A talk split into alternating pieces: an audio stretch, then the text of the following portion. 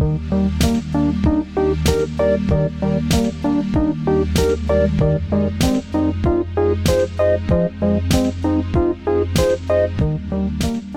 everybody, and welcome to Maintenance Phase, the podcast that's going for its second semester abroad and is going to come back twice as insufferable. How about that That's one? good. Okay. Dude, I I did study abroad when I was 19 and I realized years later that like I was that person. I was like Where absolutely did you study the fucking abroad? worst. I was in Sydney. Why would you eat Oreos when there are Tim Tams? that one's accurate though. uh, I am Michael Hobbs. I am Aubrey Gordon. If you would like to support the show, you can do that at patreon.com slash maintenance phase, or you can buy t-shirts, mugs, tote bags, whatever you like at TeePublic. Both of those are linked for you in the show notes. And today, Michael, Aubrey. what are we discussing? We are talking about the French paradox. Hmm. This came up when I was doing the research for our French Women Don't Get Fat episode. And we were going to talk about it when we were recording for that. But then I realized that adding it in would be me adding a bunch of filler to an episode about a book that's full of filler. I was like, uh, maybe I'll just do a different episode. And so I spent the last couple weeks researching this. So, can you summarize really quickly, like, what is the French paradox? Because you Wait, said no, no, this no, to no, me. no. What? This is your job. You're the My listener. job? You have to tell me. have you done this show before?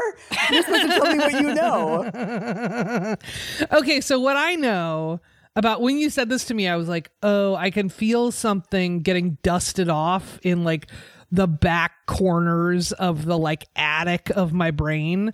Like I mm-hmm. remember hearing a lot about this like maybe 20 years ago. Yes. And my Huge. recollection is that the French paradox is the thing that like everyone's mom and aunt bemoaned for years, which is just like, how do French people get to eat so much butter and cream and still be thin, right? Yes, exactly. Is that the the sort of kernel of it? well, what's interesting is the French paradox kind of appeared at a time before the obesity epidemic. Oh. And the whole kind of attendant moral panic. So it was actually about health, which is which is rare Wow. when it comes to this field. Were they talking about like heart health stuff? Yeah, so the first appearance of this was in Ancel Keys' Seven Countries study in the 40s and 50s, which we've talked about before in our Snackwells ah, episode. That old chestnut. Throughout the second half of the 20th century, the conventional wisdom was that saturated fat, like red meat, butter, cheese, etc., was what caused heart attacks.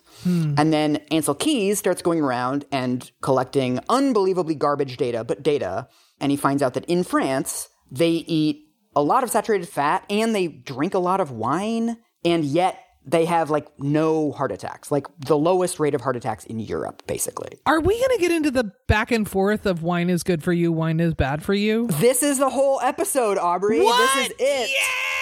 Yeah, dude. Oh, this I'm was very excited. huge. We're going to talk about antioxidants. We're going to Yes. talk about red wine. We're going to talk about two glasses a day versus no glasses ever. I am livid that I had to learn what an antioxidant is. this is like when I had to learn who Pete Davidson was. when I made you listen to me yell about Karl Lagerfeld for three Yeah, hours. exactly. Yeah. You're welcome. So this is one that had been bouncing around academia for a couple decades. It got a name in the 1980s, but it was still relatively obscure. Hmm. But the the creation of this narrative is almost entirely due to a single episode of 60 Minutes in 1991, which was at the time the most watched news show in America. Whoa, 60 minutes was? There's a lot of boomers. Boomers have TVs. Yeah. Uh, and we are going to watch segments of this segment. Let's go, man.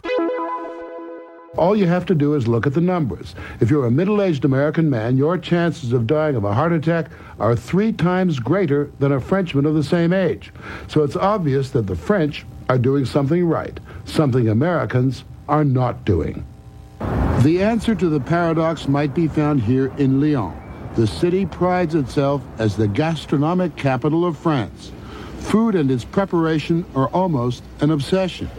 Chefs have the stature of quarterbacks. But their preparations would send the American Heart Association into cardiac arrest.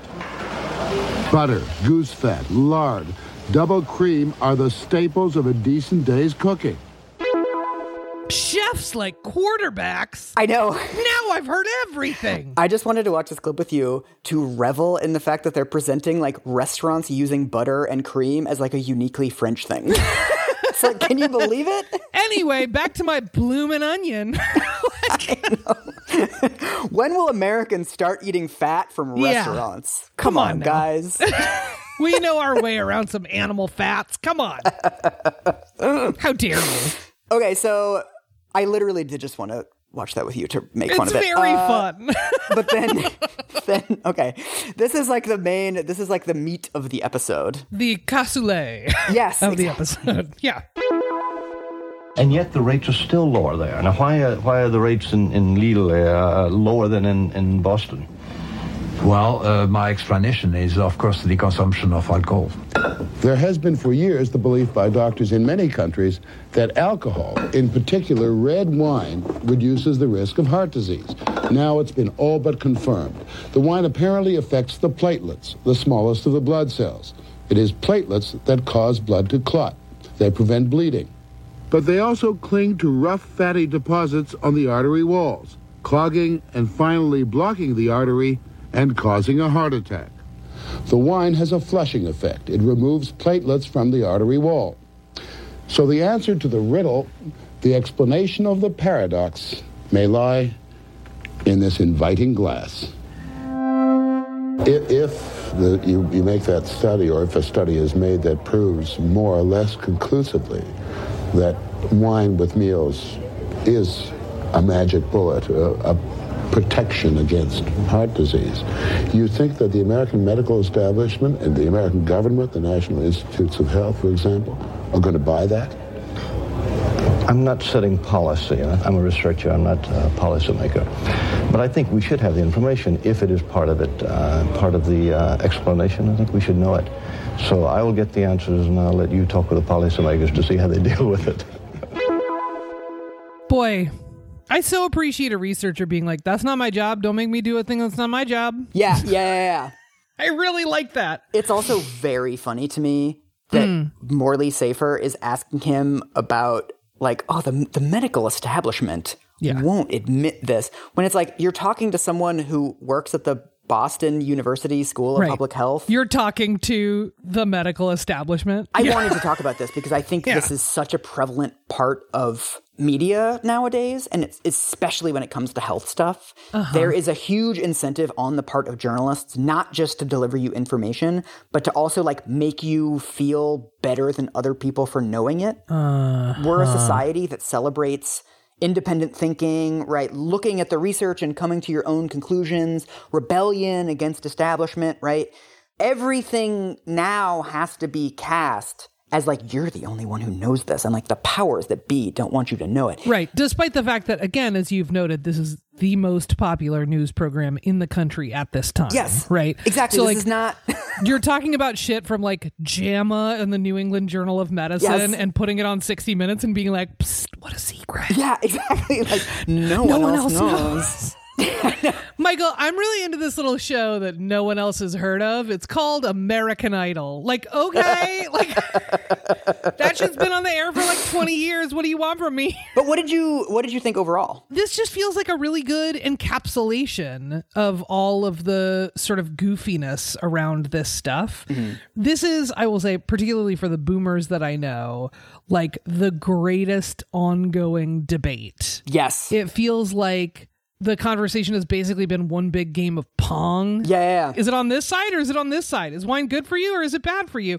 Right. But that there's not necessarily a ton more depth to our understanding. Well, lucky for you, this episode is going to provide no clarity whatsoever. it only gets weirder. God damn it, Michael. I have seen different numbers, but this segment was watched by somewhere between 25 million and 50 million people. Also, within weeks, wine sales increased as much as 40%. What? I've seen different What? numbers and I was like, that sounds way too fucking high. And then I found this in like a bunch of different sources. And like it's actually these are numbers from the wine industry. Obviously, we're not going to trace it back to a single episode of 60 Minutes, but like Sure. the the amount of wine that Americans were drinking did increase significantly after this. No bigger impact on the wine industry than this and the release of Sideways. Yeah, exactly. I know. the two biggest things to ever happen to the wine industry in America. Morley Safer and Paul Giamatti. the Merlot industry was never the same. Um, But so you know those things that like they they tie a string around the neck of the wine bottle and there's like a little tiny like brochure or like a piece of paper there with like extra advertising. Oh, sure, sure, sure. They'll put like a little tag. Yes. Those are called neck hangers. That's unsettling. It's not ideal. In 1992, the wine industry started doing neck hanger ads that said that red wine decreases the stickiness of your platelets. So these health claims start showing up in the wine industry almost immediately. There's also my favorite like cynical marketing event with this is that the French government took out a full page ad in the New York Times that says uh, oh wait, let me send it to you. Okay, so according to a recent report on CBS's 60 Minutes entitled The French Paradox, the intake of fat in the French diet seems to be counteracted by their drinking of French red wine. Yes, French red wine. The intake of wine per capita in France is higher than anywhere else in the world. In comparison, the United States per capita intake is among the lowest. I love the fucking cynicism of this that they've taken this like science about red wine and about alcohol consumption and they've made it French red wine. They're like particularly French red wine. Like there's something special about the grapes. It's very scenery chewy. Like, all right, all right. But then what is very interesting to me looking back on all of this media from the time is that like an interesting shift happened that I don't think anybody really noticed.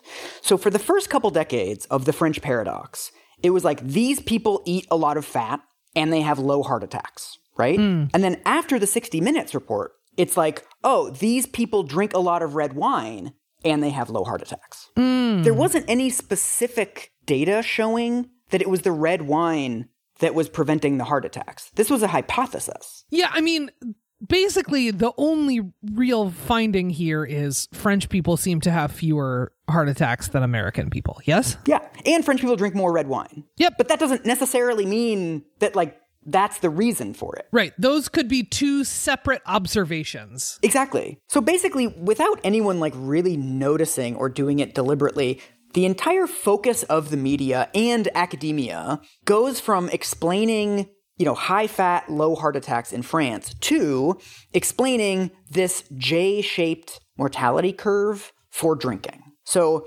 this is something we've talked about on the show before. It's not really J shaped, it's more of like a check mark. Uh-huh. But it's basically the idea that if if alcohol was just like straightforwardly bad for you, right? You would have like people who don't drink would have the lowest mortality, and then people who drink a little would have a bit higher. People who drink a lot would have a bit higher. You'd have this like straight line, right? Hmm.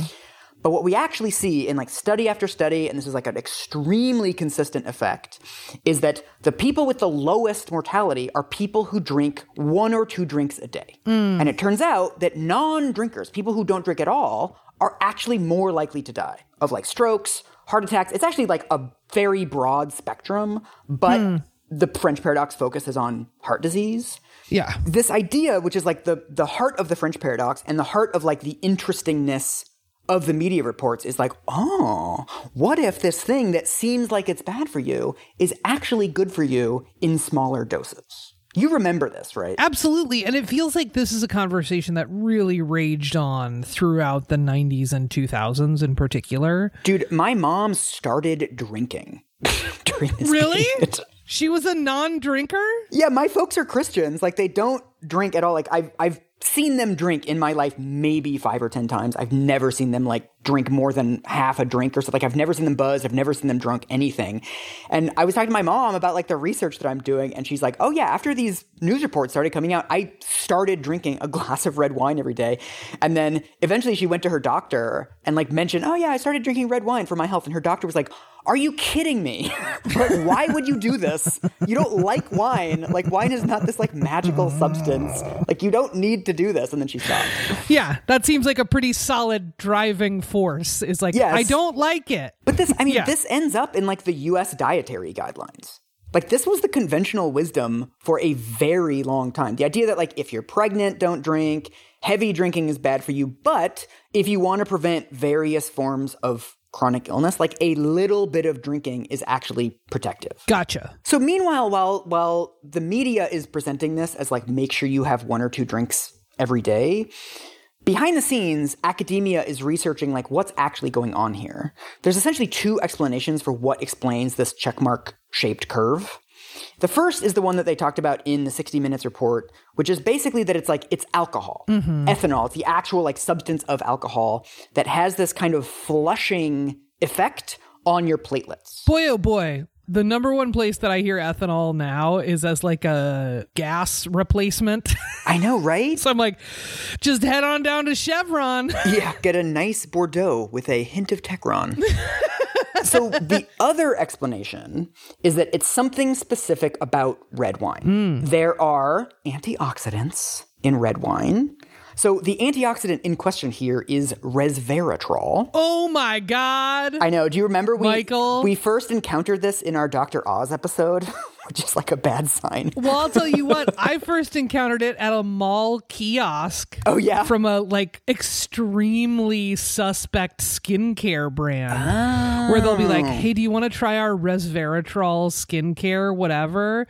And I'd be like, sure, let me try it out. Oh, that's a nice moisturizer. How much is it? And they'll be like, $500. And I'll be like, Yeah, no. yeah, yeah, yeah. Like Yeah. it was like astonishing. It was like, I, it wasn't 500 It was maybe like $300. And then I started to walk away and they thought I was just playing hardball and bartering. so they were like 150 i'm like this is so weird like i'm down Yeah. to barter but an american shopping mall is not a place where i expect to do that That's bizarre. okay okay but the thing is, what's annoying about resveratrol is it's actually really fucking cool. oh is it Yeah, so in wine grapes, resveratrol is like this little tiny trace thing that basically keeps grapes from like going bad and getting burnt in the sun. Hmm. So like the reason why it's a skincare thing is because it's in grape skins and it helps block UV rays and prevent infections. that's cool as shit Are you aware of sort of like what antioxidants are? I had to learn this and now you have to learn it too. I, would you talk me through it? I feel like I've had TV yelling about antioxidants Yeah, at me yeah, for yeah. like my entire adult life, and I don't really have a sense of what they are or how they work. I'm not sure that I do either, to be honest. But the best I can explain this system without getting into like electrons and shit is there's these things called free radicals that your cells produce as like a waste product. So when you're breathing in pollution or you're exposed to UV rays, your cells produce little free radicals that's like their little cell poops. And the free radicals bounce around in your system hmm. and they basically cause a kind of wear and tear on various organs, on your tissues, on your veins, on kind of everything. And it's bad to have them bouncing around. And then antioxidants neutralize the free radicals. So when you eat things that have antioxidants or you take vitamins that have antioxidants in them, they get rid of the free radicals and they prevent this wear and tear and fix your crow's feet or whatever. Sure. That's the basic idea that you have this balance between like bad free radicals and like good antioxidants in your system. Mm. Does that make sense? Yeah, totally. I'm trying to think of like, would there be any kind of mechanism for measuring how big a problem this specific thing is at like a population level?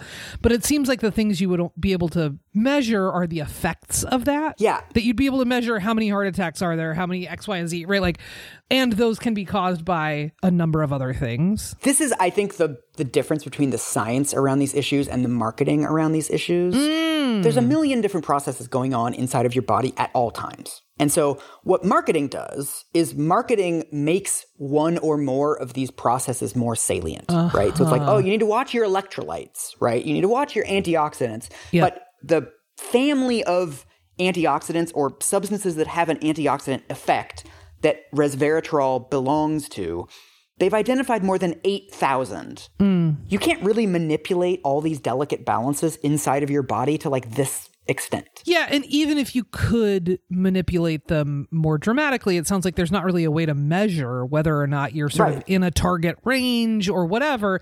It's just like have your blueberries with your yogurt in the morning and just kind of hope for the best. Well, this is also partly why I like don't want to get into the science of this more, honestly, because I feel like as a layperson, you don't actually need to know this stuff in any great detail. Sure. It- it's not even clear that free radicals are bad for you, and it's not even clear that antioxidants are good for you. So, What? Free radicals in certain concentrations at certain levels are actually good for you. Like, your body also produces free radicals when you exercise. And then a lot of antioxidants in certain doses can actually be really bad for you. Hmm. Beta carotene is an antioxidant. They've tried giving supplements like beta carotene supplements for people, and if you take too much, that's linked to lung cancer. oh shit. Like it just, this just isn't something that like you need to worry about on like this micro of a scale. it sounds a little bit like cholesterol in that very low cholesterol is like has the same risks essentially as very very high cholesterol. Right. The tenor of the conversation around these things make it seem like the more antioxidants you can eat the better the lower your cholesterol can be the better and like that's not actually borne out Yeah, in the research yeah. is that a fair assessment of what's happening here Oh, totally. I mean, this is Okay. interesting for researchers, and I'm really glad that people are looking into it. And maybe they will discover something about the system that becomes useful to consumers in 20 or 30 years or whatever. But right now, all we can really say is that, like, yeah, try to eat a wide variety of food, try to eat fruits and vegetables. If you're super worried about your free radicals antioxidant balance, like maybe you're neglecting your blood pressure balance, or maybe you're neglecting your cholesterol balance. It's like, and there's probably 50 other of these balances inside of your system that like we don't know about, like haven't become marketing yet. this taps into two things that are particular bees in my bonnet. Mm-hmm. One is this idea that every new scientific or nutritional finding has to immediately translate into individual practices. Yeah, yeah, yeah. And the other thing that feels challenging about this is we have gotten so dead set on a conversation that focuses on weight as the end all be all of health indicators. And I'm like, there's like so many systems in your body. There's so much that's happening. Right. The idea that you could focus on any one single number, whether that's your weight or your cholesterol or your blood pressure or your mood evaluations or whatever, the idea that that could be the sole reflector of an entire picture of your health and the functioning Yeah, yeah, of your body is bananas. It's like, oh, I have 75 health points today. You're not a sim, you know? Uh, So basically, in the 1990s, this this becomes the conventional wisdom that there is something about alcohol that is protective of the cardiovascular system, and the most likely explanation is that it's resveratrol, some other antioxidant inside of red wine specifically. Hmm. So you know, I love like a a try hard structure for an episode. You know, I like having little chapters. Are we going to be joined by a little skeleton? It's going to be a little skeleton. I I wanted to sort of go through the assumptions that were going into this conventional wisdom. Mm. If you were interested in actually investigating what's going on here, what are the things that you have to actually establish first before you can give anybody individual health advice? One, a direct connection between red wine and heart attacks. Well, it goes even further back, Aubrey. Hmm, tell me. The first thing you have to establish is does France actually have a low rate of heart attack? Yay! Let's do this. this is the part of like the research for the episode. I was like, I don't know if there's like an episode here. And then I found this and I was like, okay, there's like four episodes here. I think this is like such a perfect metaphor for like so many things that we talk about on the show. Mm. So obviously there's death statistics for every country. Like if you want to know how many car accidents there were in Romania last year, you can look it up. And it's something that has like the weight of statistics, right? You're like, well, these are just numbers and this is just science. And obviously there's just statistics and you can't really complain about them or whatever, right? Uh-huh. The the main thing to know about death statistics is that they all go back to an individual death certificate. When somebody dies at a hospital, a doctor fills out a death certificate and then that's like entered into a database and then that eventually flows upward into national death statistics, right? I think I've mentioned on the show before that when I was doing grad school in London, my boyfriend was an ER doctor. What? In Britain, they call it arts and entertainment. Yeah. So I this this was like me doing journalism for this episode. I like opened a Facebook Messenger window. I was like, "Excuse me, tell me about your relationship with death certificates." And so he sent me the guidance that the UK gives to doctors of like how to fill out death certificates. And like this is all based there's there's standardized kind of formats for death certificates that are based on WHO. There's codes for like what people die of. So like all of this they're they're trying to standardize this as much as possible so that you can look at different causes of death between countries. Uh-huh. So the way that death certificates work is there's like the direct cause of death and then there's all of the underlying causes of death. So the example that they use in the UK guidance is the immediate cause of death is ruptured liver, and then the underlying cause of death is pedestrian knocked over by car. Uh-huh. So it's like you'll have something like cranial fracture, car accident. Gotcha. There, there's also, you know, you think about long term diseases, right? You think about like something like HIV. HIV doesn't kill you, right? It just makes your immune system so weak that oftentimes you get pneumonia or you get some sort of opportunistic infection.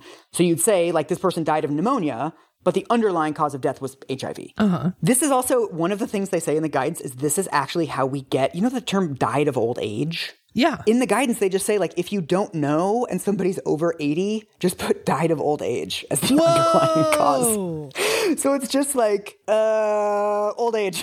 yeah, this feels like in mental health world, there's like uh, often a classification that's like such and such not otherwise specified, right? So for a long Right, time there was eating disorder not otherwise specified. It's just Right. like, hey man, your relationship to food is real weird, but it's not one of the big ones that we already figured out. Yeah. You got a special thing going on. this is all like a completely normal system, right? You you want to have these different layers of causes so that you can do statistics at the end of the year, right? You want to be able to say like there were this many car accidents this year, not like how many fractured craniums were there this year, right? Like you have to have a couple of different types of information. Hmm. Where the system gets tricky is when you have older people who have more than one underlying condition. Hmm. So this is from a study of death certificates. It says the WHO disseminates standard death certificates, coding rules for determining underlying cause of death, and standardized tables for comparison.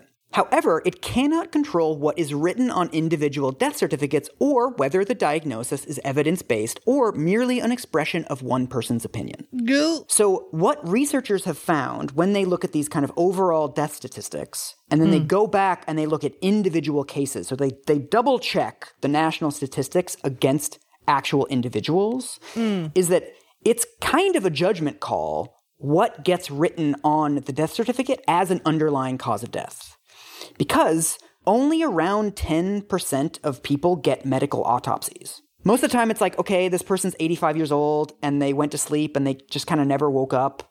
We're not going to do like a whole big investigation. Sure, and also like despite what we've all seen on Law and Order, it's also unusual to have cops show up when you die. And so when researchers go back and check things, what they find is that a huge number of people who had, you know, heart attack or diabetes or whatever listed on their death certificate didn't actually have that. There's no actual evidence of that. Wait, wait, wait. You're telling me that people had diabetes or heart attack or whatever listed on their death certificate as a cause of death, mm-hmm. but they don't really know if that person had diabetes or had a heart attack? Yes. So I found this really interesting study called Death Certificates Are Not Reliable, where they go to a single hospital and they go back and they find 223 autopsy reports.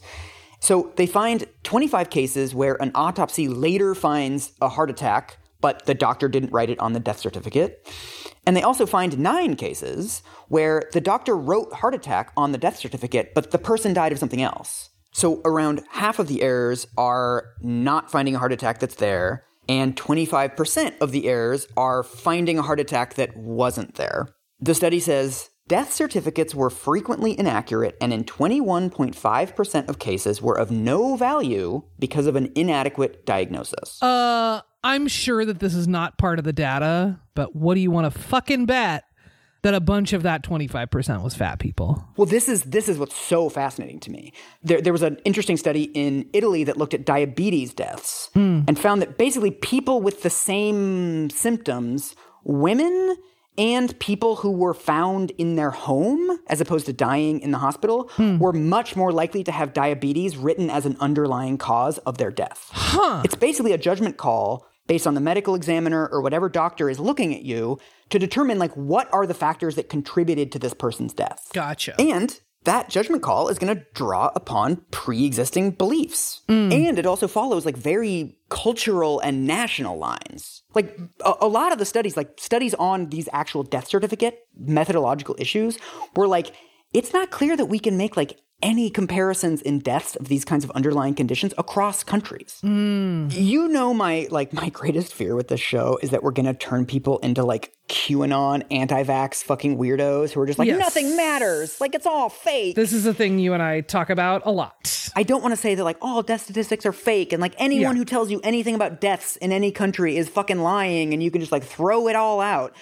I think for things like, you know, gunshot wounds and car accidents and like the sheer number of deaths and kind of overall trends, Sure. I think you really can say something definitive. I think that it's uh-huh. just really hard to know which underlying cause contributed to something like a heart attack, especially. I don't hear you saying it's all fucking fake. What I hear you saying is there are a lot of vicissitudes. There's a lot of variables and nuance that goes into this Yeah. sort of set of decisions to be made. And some of those are driven by medical training and research and observation. And some of those are driven by Yeah. bias or by a lack of information on a particular topic or about a particular person. What I hear you saying is like, don't passively accept these numbers at face value. Like, remember that there are judgment calls that go into these, and they may Yeah. not be hard and fast, solid, reliable, objective truths. Exactly. And this this finally brings us back to the French paradox. So, what you find when you start looking into this is that as early as 1958, methodological nerds were writing papers about why French doctors are really weirdly reluctant to write heart attack on death certificates. Oh!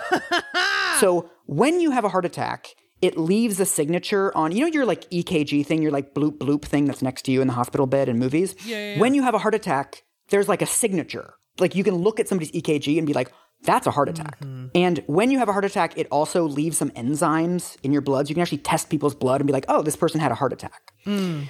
So in France, for whatever reason, they're reluctant to say that somebody had a heart attack unless they can prove it. Hmm. You know, maybe they weren't in the hospital when they had their heart attack, so we don't have the EKG reading, or like we don't have access to their blood. Hmm. They'll just say like cardiac event. A lot of the death certificates apparently just say sudden death. Whoa. Whereas in most other countries, you can kind of eyeball it. You're like, okay, he was in the hospital with some like heart fluttering stuff. We don't know, but like I'm 80% sure I'm just going to write heart attack on the death certificate. Yeah. So when people go back and look at the death statistics that were informing all this French paradox stuff, they find that France has a really low rate of heart attacks, but a very high level of unclassified cardiac events. Come on. So it's Come like on! fucking driving me nuts. When one of these, like, they do this city by city. I think they're comparing like Lille to Glasgow, and Glasgow has three unclassified cardiac events, Hmm. and Lille has twenty three. So it's like these are massive differences. Right. You don't have bulimia, you have an unidentified barfing event. Yeah, exactly. Great. Okay. Sure. One of the best papers I read on this was in 2008, a French doctor does this like overall analysis where he's like, okay, let's just like look at the French paradox. Like, what are we actually looking at here? And he goes hmm. over all the death data and like the data they were using to formulate the French paradox.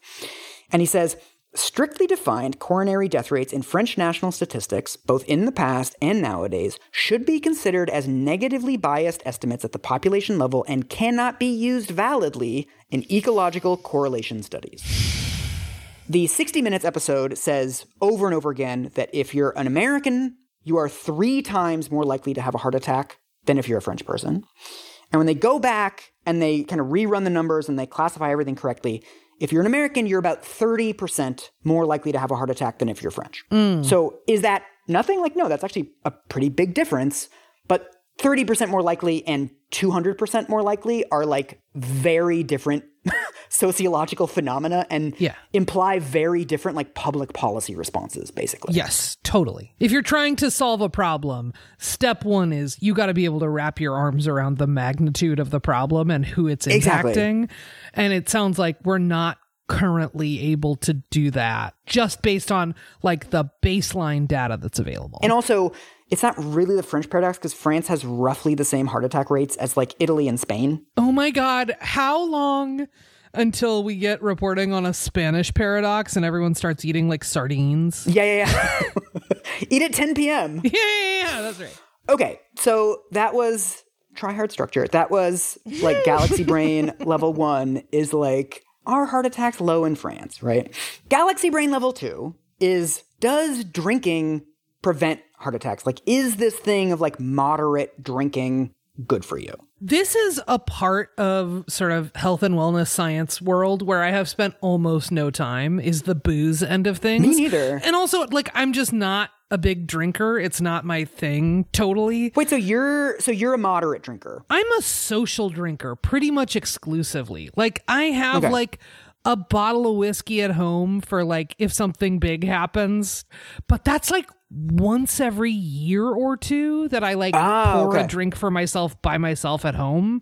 Right. Everything else is when I'm out with people, and I haven't been out with people for the most part because of COVID. So I just don't really drink much at all. I mean, this is like an interesting sort of self reported data thing because on the surveys, you would show up as a moderate drinker, even though in reality, you're a non drinker, basically, right? I just don't love it. The feeling of a hangover is such a fucking bummer. also, like once you're in your 30s, It's a whole other fucking ball game. I thought people in their 30s were like overblowing stuff when I was in my Yeah, yeah, yeah. 20s.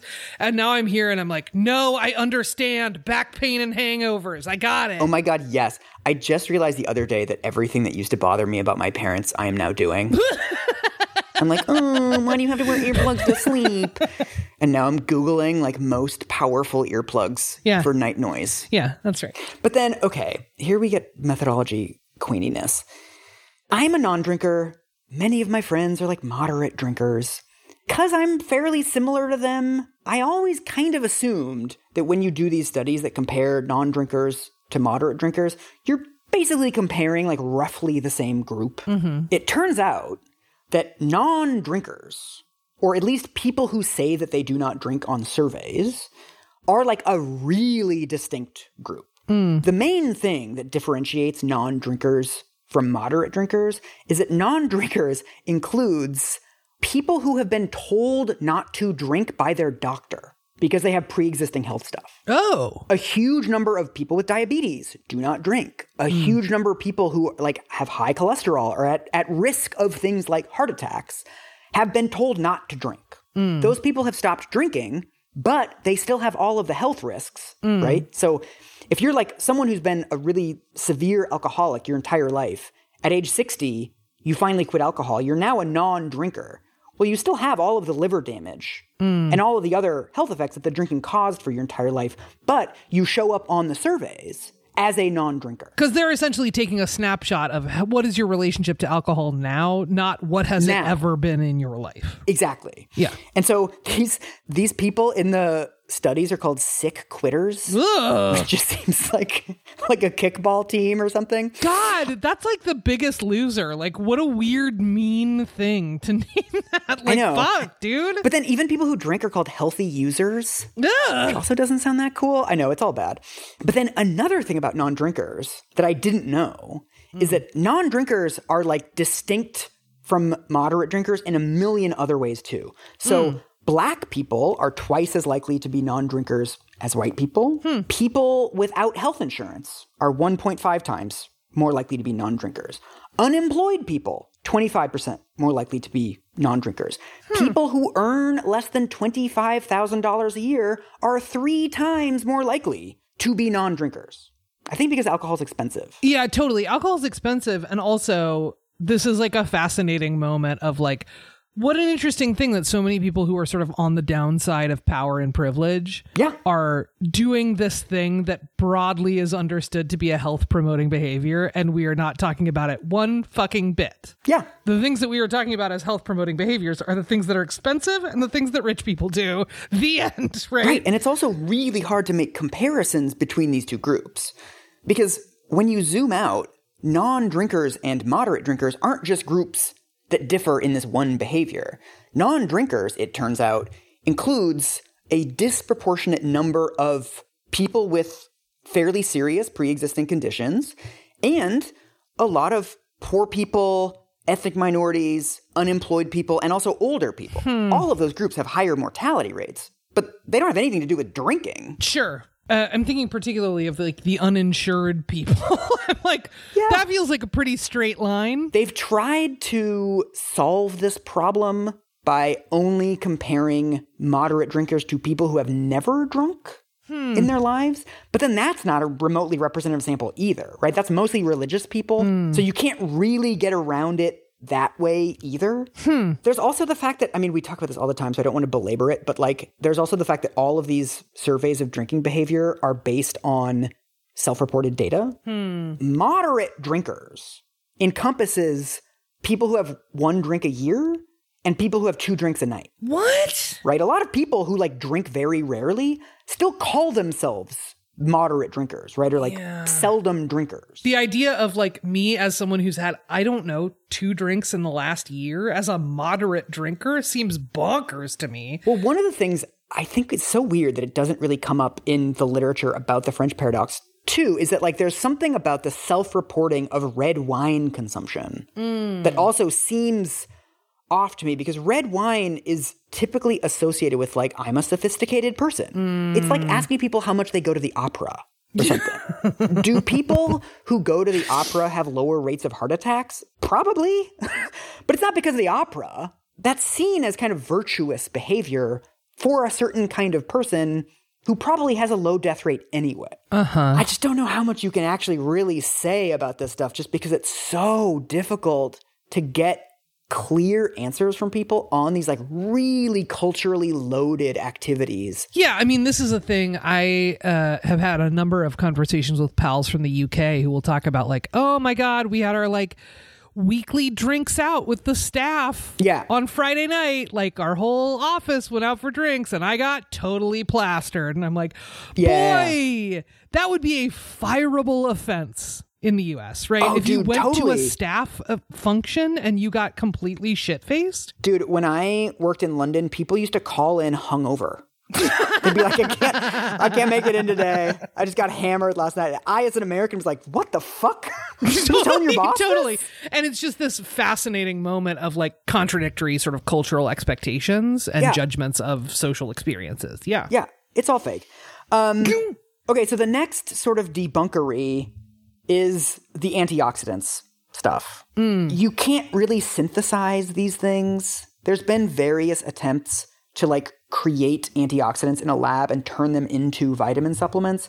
There's no evidence that they do anything. Right. This is the Americans have the most expensive pee in the world stuff, right? Well, yeah, I mean, yeah, yeah, speaking of expensive pee, Ooh. basically all of the studies on resveratrol, like since the 1990s, have found that like you don't really absorb it. Ah! You you get a spike of it for roughly 30 minutes, and then it just like goes out in your pee, or it kind of goes through your system and is turned into some sort of like other chemical thing, like through organic chemistry through your body. It basically becomes this other compound. So you're not like you're not able to get the amount of resveratrol that would uh-huh. give you any kind of benefit. Take that, mall kiosk. Yeah, exactly. Your skin's gonna look amazing for a half an hour, and then it's gonna look like garbage. And also, like, as with most things, the only real evidence that resveratrol could be isolated and could have these health effects is on studies of yeast, fruit flies, and mice. so, like, not a great start. And then the one that they gave mice, the dose was so high that to get that amount of resveratrol, you'd have to drink 100 liters of wine. so, like, not recommended. Also, this is the shit that I was like about to throw my fucking laptop out the window. This is from a 1992 New York Times article, so like pretty early in the hmm. French paradox, this was hmm. being reported. While the amount of resveratrol in wine varies widely depending on the type of wine, purple grape juice has an amazingly constant amount no matter where in the country it comes from, reported Dr. Leroy Creasy, a specialist in fruit cultivation at Cornell University. He found that grape juice had more of the heart protecting chemical than 60% of the wines he analyzed. What? Get out the juicy juice. It's such a tell to me. If you believed all this like resveratrol has this magical effect on the body thing, there's like there's no reason you have to get it from wine. There's other sources of resveratrol. You can also just eat fucking grapes. Yeah, totally. So it really Totally. feels like this whole thing was just like a permission structure to drink red wine, which is fine. I think drinking red wine is totally legitimate. But it's like it feels like nobody actually gave a shit about like what they were saying for like a decade and yeah, a half. yeah, yeah, yeah, yeah. it feels a little bit like the "Don't worry, darling" discourse, which is just like, oh, we're just gonna get all real fixated on this one question. Did this guy spit on this other guy? Yeah, yeah, yeah. Let's dig in on this thing that seems fun and interesting. Right. And I think there is something a little bit um not quite salacious, but sort of enticing about the French paradox. Yeah. It is the ultimate claim of any diet, which is you can eat Right. whatever you want and still lose weight. Yeah. And I do think it plays into a bunch of weird cultural expectations that Americans have about French people and this sort of Yeah, yeah, yeah. Europe envy that happens amongst like white Americans in particular, right? Like it just plays into a bunch of things that we're already sort of primed to think. Right. Right. So, can we say anything definitively about the effects of drinking or of red wine? I read a really interesting meta analysis of sort of what we know about mortality and alcohol and J shaped and all this kind of stuff. And they basically say that, like, there is very good evidence that not drinking is the healthiest way to live. And there is very good evidence that moderate drinking is the healthiest way to live. Basically, if you're someone who doesn't drink and not drinking works for you, you don't have to start drinking. You're fine. And also, if you're someone who drinks moderately and it's not a problem, you're not, you know, blacking out, binge drinking, whatever, you're also probably fine. We don't need to do a thing where we try to identify the exact optimal amount to drink. Like it it just depends on the study, it depends on the methodology, etc. Different studies find different things, but as far as individual advice goes, do what works for you. Yes, it feels this feels very like the sleep episode in that way, right? Which is like turns out you can kind of relax around this thing. You don't need to force yourself to drink red wine if you don't like red wine. Yeah. Yeah, it it feels uh like a very reasonable way to go about things. the original sin of all of this to me was taking these two extremely broad pieces of information. French people have low heart attack rates. They also happen to drink slightly more red wine than Americans. They eat more fat and cheese, whatever. And then drill down to these like tiny trace elements in fucking red wine. Like, I don't think anyone really realized that, like, that's what the paradigm was. Like, French people are more likely to walk and bike to work. It could have been that. French people are more likely to speak French. Yeah. They're more likely to live in older buildings. They're more likely to right like there's like a ton of different things. They eat more cheese. Sure. I don't know. Well, this is what drives me fucking nuts is that, like, heart disease is the number one killer in America. It's the number one killer in France. It's the number one killer in most developed countries, right? And yet, it only comes up when we're talking about fat people, right? It only comes up when we're we're in the frame of obesity and like dietary changes. Mm-hmm. I really went down a rabbit hole on this too. How much can we even say that diet contributes to heart attack risk?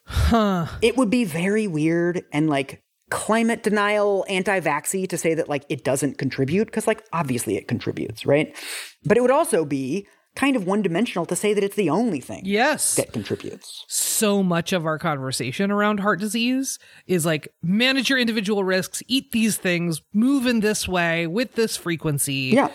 And I don't know that I have a great sense of sort of like what is the nuance around. Is that also a thing where like unemployed and underemployed people are more likely to have heart attacks? I bet. Well, Aubrey, allow me Oh, to tell you Mike, this is I knew you'd pick it. this is also like such a fun methodology, Queenie section. I'm sorry, like going down. I went down like four fucking rabbit holes for this episode. I love so this. Sorry. This is the God. purest iteration of Michael Hobbes, where you're like, I spent Ah. 72 hours on the internet. I feel bad. I hope this isn't too boring. This is Galaxy Brain Part Three. Bing, bang, boom. what can we really say? If if country X has a low heart attack rate, with how much certainty can we say that it is due to their diet? I don't like the effort to put numbers to these things, but there is an EU report that compares heart disease risk across the EU and concludes that diet contributes 40% mm. to individual heart attack risk. There's a JAMA report from 2017 that says it's 45%. So is that nothing? No, that's like a pretty significant contributor. But that still leaves the majority of heart attack risk somewhere else. Is there any research that shows where else that heart attack risk might come from? I, I- found a really interesting study that looked at sleep and mental illness. As we discussed in our sleep episode, it's like it's really important to get a good night's sleep, even though the definition of good night's sleep differs between people. People who have sleep disorders have like a 30% higher risk of heart disease, and people who have depression also have a 30% higher risk of heart disease. Hmm. But people who have sleep disorders and depression have a three times higher risk. Whoa. You know, I don't love the the methodologies of these studies, and I don't want to like say that like that's what's really doing it or whatever. Hmm. But I think as a paradigm, the idea that you would have these things that are contributing extra risk to your system and the combination of them is having this kind of like exponential effect. I think that is like a paradigm is really useful. So people who have mental illness have higher risk of heart disease. People who've been divorced have higher risk of heart disease.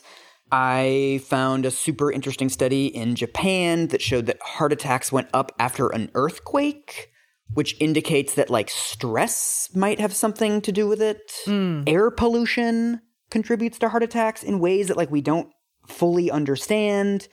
And then the biggest thing, the, the thing that drives me so fucking nuts about this entire conversation is like, why weren't we talking about like the French healthcare system? Yeah. If people Yes. are dying of heart attacks, a lot of that has to do with access to medicines and like surgical procedures and like how fast does an ambulance come when you call and like really direct, obvious stuff about like who dies and why. Not necessarily like who's eating cheese. Yeah. I, I found a really interesting study that compared different heart attack rates in different parts of France. The best predictor for heart attack deaths in France was how close are you to a large regional hospital? Mm. Like I I, I don't want to swap one one dimensional explanation for another. I'm not going to be like, "Oh, it's not the red wine, it's the large hospitals." I think you're right. I don't think either of those entirely accounts for every understanding of the risk of heart disease or hypertension or any of that. But to say it's the red wine, it's definitely not everyone can go to the hospital. And if you're closer to a hospital, you're more likely to survive. Yeah. That feels like a very facile and sort of self serving set of assumptions to make, right? Because it tells Americans what we want to hear, which is like you can drink a bunch if you want to drink a bunch. And it doesn't tell us what we don't want to hear, which is we should probably be paying into a universalized healthcare system. I think I actually think that this is like behind the whole thing. I was reading obituaries of Morley Safer, and one of them mentioned that he's like a lifelong red wine enthusiast and go. like a big red wine drinker. And I was like, really? Turns out red wine is good for you. It's like, yeah, you just want to think that your habit is healthy. And again, the race and class factors here are like non zero, right? Like, no one's making the argument that, like, hey, you know what's super good for you? A can of Natty Light, right? Like, Yeah. that's just not happening. I, I went back and I read the original paper, like the, the paper that inspired the, the 60 Minutes episode. Hmm. France does not have the lowest rate of heart attacks. China and Japan both had far lower rates of heart attacks than France did. Mm. Death certificates, like I, you know, country comparisons, I'm not going to pretend that like that data is somehow like perfect. Yeah. But also, according to the information with which they sold the French paradox to us, They should have been telling us to live like Japanese people, most of whom do not drink terribly much red wine. Hmm. So it's like, why were we all trying to emulate the fucking third best country on heart attacks and ignoring the first and second?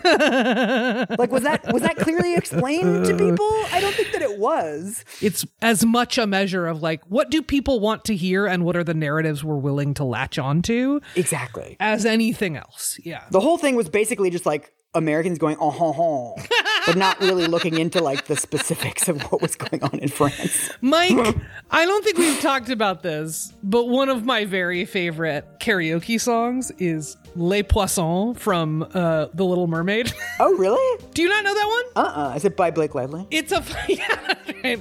it's like a full two minute song that is just a version of hon hon. So if you're ever in France, join me at the local karaoke bar and we'll sing that fucking song from The Little Mermaid. Yeah, and afterwards we'll kick back with some grape juice. It'll be amazing.